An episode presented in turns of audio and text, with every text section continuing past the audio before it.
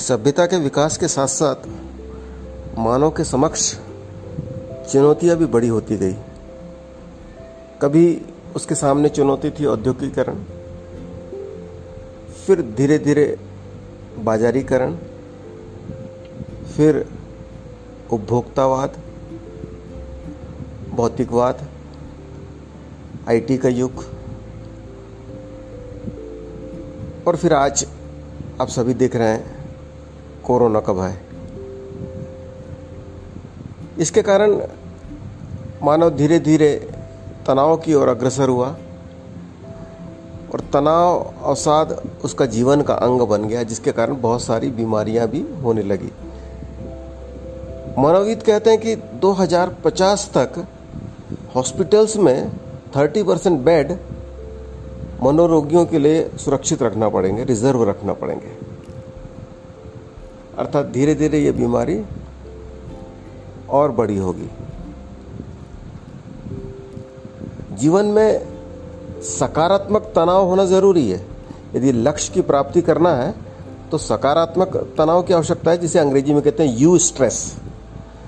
लेकिन स्ट्रेस होना ठीक नहीं है, क्योंकि स्ट्रेस अनेक बीमारियों को जन्म देता है। मेडिकल साइंस कहता है कि 80 टू 85 परसेंट डिसीज साइकोसोमेटिक है।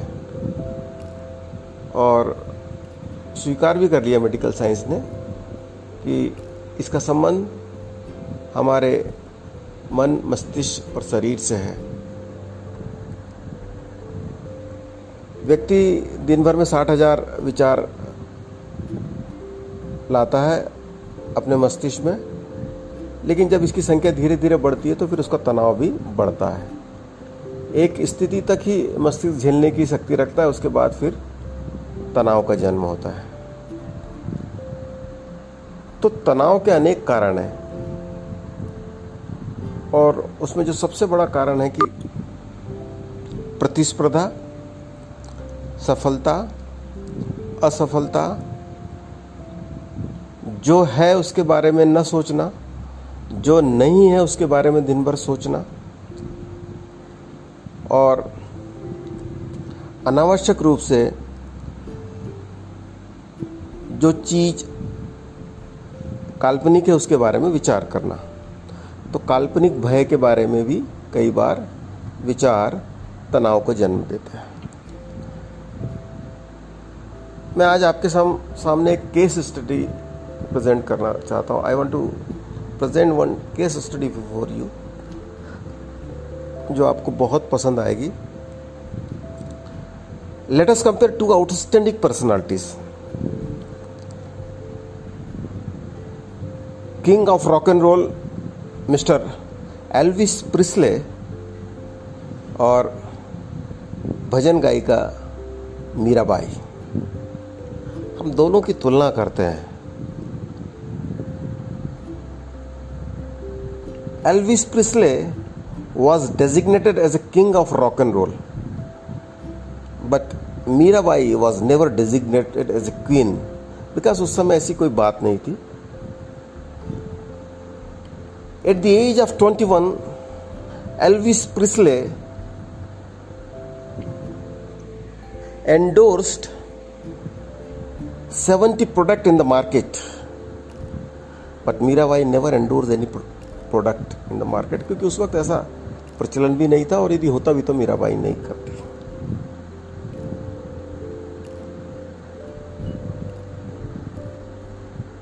king of rock and roll के होने के कारण उनके 500 मिलियन रिकॉर्ड बिक चुके थे। उनका जो बायोग्राफर है माइक स्टोन वो कहता है कि पूरे ब्रह्मांड में जीजस के बाद एल्विस प्रिस्ले पहला व्यक्ति था जो पहले नाम से जाना चाहता था, अर्थात एल्विस इतनी प्रसिद्धि थी।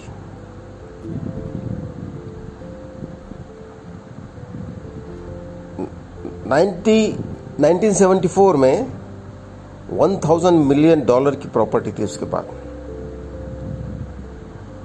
और उसमें मुख्य था? सेवन लिमोजिन गाड़ियाँ थी। और किस प्रकार? Diamond crush. डायमंड क्रश का मतलब है पेंट में डायमंड के टुकड़े मिला दो और उसको फिर उस पर पेंट करो गाड़ियों पर। Seven limousine. Two jet Boeing उसके पास अपने खुद के थे। एक में वो चलता था, एक में उसके जो म्यूज़िक सिस्टम और जो उसकी ऑर्केस्ट्रा के जो साथी थे, वो चलते थे।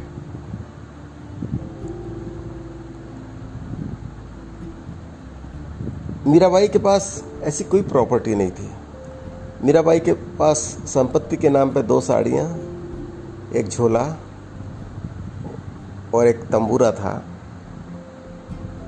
और वृंदावन के बाकी बिहारी टेंपल में बैठकर मीराबाई भजन गाती थी। जबकि एल्विस 365 डेज़ अपने कंसर्ट में बिज़ी रहता था। आपको लगेगा कि कहाँ पंद्रहवीं शताब्दी की मीराबाई और कहाँ बीसवीं शताब्दी के एल्विस प्रिस्ले दोनों को कंपेयर क्यों कर रहे हैं?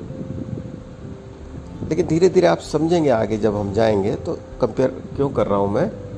ये कंपैरिजन क्यों है? आपको समझ में आएगा। एल्विस की शाम को जब इच्छा होती थी जो खाने के लिए तो उसके पास हंड्रेड शेफ थे। वो जो कहता था, वो बन के तैयार हो जाता था। लेकिन मीराबाई को कभी मथुरा में बाके बिहारी टेंपल में खाना मिल जाता, कभी किसी मंदिर में मिल जाता, और कभी भूखी ही सो जाती थी। कभी एक टाइम खाना, कभी दो टाइम खाना प्राय प्राय एक ही टाइम खाना मिलता था मेरा भाई को। जबकि एलविस अपनी मनपसंद का खाना खाता था। शाम होते ही एलविस क्या मजमा जमता उससे बड़े बड़ी कंपनी के लोग मिलने के लिए आते हैं। अमेरिका का प्रेसिडेंट, उससे रोनाल्ड रीगन, उससे हाथ मिलाने में अपने आप को गौरवान्वित महसूस करता है। एल्विस नहीं करता। यानी आप क्या प्रसिद्धि रही होगी एल्विस की उस वक्त, समझिए आप उस बात को। मीरा भाई से मिलने कोई नहीं आता। शाम को चार पाँच साथी रहते भजन गाने में। भजन ख़त्म हो जाते कभी मीराबाई खाना खाती और कभी नहीं खाती, वैसे ही सो जाती बाकी बिहारी टेंपल एल्विस का जब परफॉर्मेंस पे पीक पर रहता तो एल्विस अपनी जैकेट उतार के पब्लिक में फेंकता, लेदर जैकेट। एक मिनट में वो जैकेट के टुकड़े टुकड़े हो जाते। और सुनने वाले लोग उस जैकेट के टुकड़े को अपने जेब में रखते और जाके अपने साथियों और रिश्तेदारों को बोलते कि कल हम एलविस के कंसर्ट में गए थे। तो इसे एक बहुत अच्छी चीज़ मानी जाती थी कि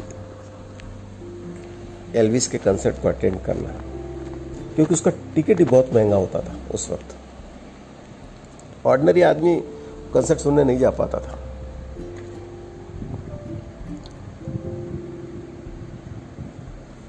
मीराबाई की ऐसी कोई प्रसिद्धि नहीं थी। इस प्रकार कोई कंसर्ट होते नहीं थे। या इस प्रकार पब्लिक में भजन नहीं गाती थी। मीराबाई बांके बिहारी टेंपल में बैठ के भजन गाती थी।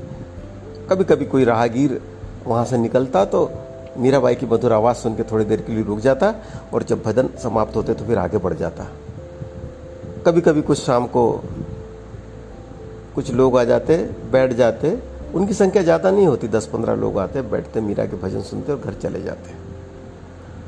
लेकिन एल्विस के कंसर्ट में हज़ारों लोग आते। हैं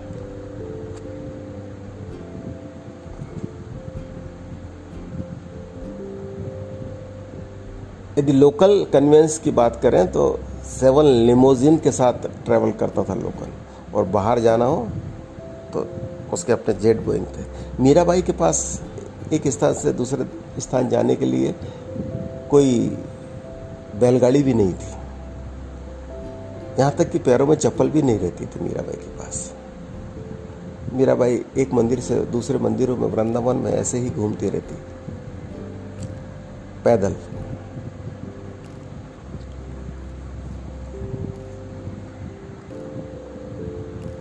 एक दिन एल्विस का एक सॉन्ग था, वो रिलीज़ हुआ।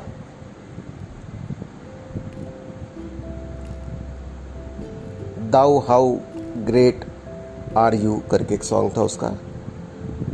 न्यूयॉर्क की सड़कों पर भीड़ लग गई उसको खरीदने के लिए। तो उसके सेक्रेटरी ने पूछा Elvis today you are on peak how do you feel Elvis ने कहा I am alone I am alone I am alone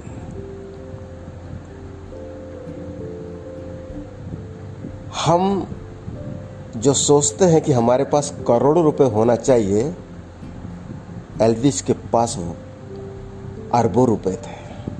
हम सोचते हैं कि हमारी ब्यूटीफुल वाइफ होना चाहिए एल्विस की ब्यूटीफुल वाइफ थी। हम सोचते हैं हमारी पर्सनालिटी बहुत सुंदर होना चाहिए। एल्विस बॉलीवुड में जो आप जिसको भी सबसे ज़्यादा हैंडसम समझते हो उससे तीन गुना हैंडसम था, आप उसके फ़ोटोज़ देख सकते हैं। हमारे सुंदर बच्चे होना चाहिए एल्विस का था। हमारी प्रसिद्धि होना चाहिए एल्विस की थी। प्रेसिडेंट ऑफ़ यूएस पावरफुल व्यक्ति होता है एल्विस से हाथ मिलाने में अपने आप को गौरवान्वित महसूस करता था क्योंकि एल्विस युवाओं के प्रतीक थे, युवाओं के आदर्श थे। मीराबाई के पास ऐसा कुछ भी नहीं था। लेकिन क्या कहता है Elvis I am alone I am alone I am alone उसकी पर्सनल लाइफ खराब हो चुकी थी। रोज शाम को रात होते होते वो ड्रग्स लेने लगा था। यही मीराबाई से किसी ने पूछा कि, मीराबाई, आपको कैसा महसूस होता है? आप राजमहल छोड़ के, संपत्ति छोड़ के, हीरा जवाहरात छोड़ के, वृंदावन में भजन गाती रहती हो? कभी आपको भोजन मिलता, कभी नहीं मिलता, कभी भूखी ही सो जाती हो? मीरा बाई बताओ कैसा लगता है तुम्हें? मीरा बोलो। मीरा बाई कहती है, पायो जी, मैंने राम रतन धन पायो। I am not alone God is with me पायो जी, मैंने राम रतन धन पायो। I am not alone God is with me see the difference एक कहता है आई एम अलोन सब कुछ होने के बाद एक कहता है I am alone I am alone और मीरा के पास कुछ नहीं है। मीरा कहती है, पायो जी, मैंने राम रतन धन पायो। One day Elvis took 40 pills at a time and committed suicide नींद की 40 गोलियाँ एक साथ ले ली और आत्महत्या कर ली। And his body was found in his bathroom लेकिन मीराबाई ने कभी भी ज़िंदगी में आत्महत्या के बारे में नहीं सोचा। वरना तो एक सहज रूप से कहा जा सकता कि जिस प्रकार मीरा की स्थिति थी, जिस प्रकार she was discarded by her kingdom उसकी जो गरीबी थी, उसको देखते हुए तो ऐसा लगता कि मीराबाई शायद आत्महत्या कर लेगी लेकिन मीराबाई ने ऐसा नहीं किया। यहाँ तक कि उसको मारने के लिए सांप भेजा, नाग भेजा जहरीला, और नाग ने भी मीरा को नहीं काटा। अरे भाई नाग को भी पता होता है किसको काटना, किसको नहीं काटना। मीरा इतनी प्रेम से भरी थी कि नाग वहाँ से चला गया। जब आप प्रेममय हो जाओगे तो कोई विष का आपको प्रभाव ही नहीं होगा। लोग कहते कि वो नाग माला बन गया था। कि किवदंती है ऐसी कथा है लेकिन मैं नहीं मानता कि कोई नाग माला बना होगा। नाग वहाँ से चला गया होगा। क्योंकि नाक को पता है किसको काटना, किसको नहीं काटना। मेरा ने आत्महत्या नहीं की। आज मीरा के 200 भजनों पर लोग पीएचडी कर चुके हैं और करीब 200 भजनों पे पीएचडी लोग कर रहे हैं एम कर रहे हैं और 200 पीएचडी के लोग जो हैं प्रोफेसर्स लोग, अपनी फैमिली की जीविका चला रहे हैं। कोई हिंदी विभाग के अध्यक्ष है, कोई यूनिवर्सिटी में हिंदी पढ़ा रहे हैं, सबको नौकरी लग चुकी है। उनकी आजीविका चल रही है। और एल्विस, जिसने करोड़ों अरबों कमाए, आज उसको कोई पहचानता भी नहीं, और न कोई उसके रिकॉर्ड खरीदता है, न कोई किसी की जीविका, आजीविका उसके कारण चल रही है। आप समझ सकते हैं एक का झुकाव पूरा की पूरा भौतिकवाद की तरफ़, एक का पूरा की पूरा झुकाव आध्यात्मिकता की तरफ़।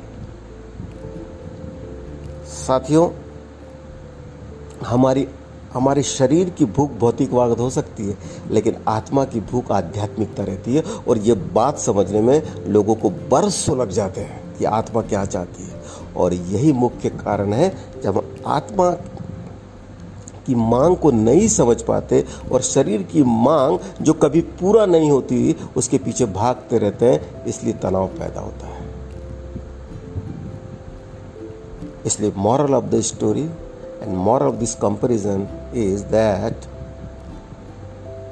यदि आपको ज़िंदगी में तनाव को कम करना है, अवसाद को कम करना है, मनोरोगों को कम करना है तो अपना जीवन भौतिकवाद से हटाकर आध्यात्मिकता की ओर ले जाए। मैं बिल्कुल भी नहीं कह रहा हूँ धर्म की ओर ले जाए। मैं किसी और समय वीडियो बनाऊँगा, आध्यात्मिकता और धार्मिकता में क्या अंतर है? लेकिन इतना ही कहूँगा कि धार्मिकता किसी और का अनुभव है। आध्यात्मिकता आपका अनुभव है। धार्मिकता बांधती है, आध्यात्मिकता उड़ान देती है। इसलिए प्लीज़ अपनी आत्मा की आवाज़ को सुनो और खुश रहो। Thank you good night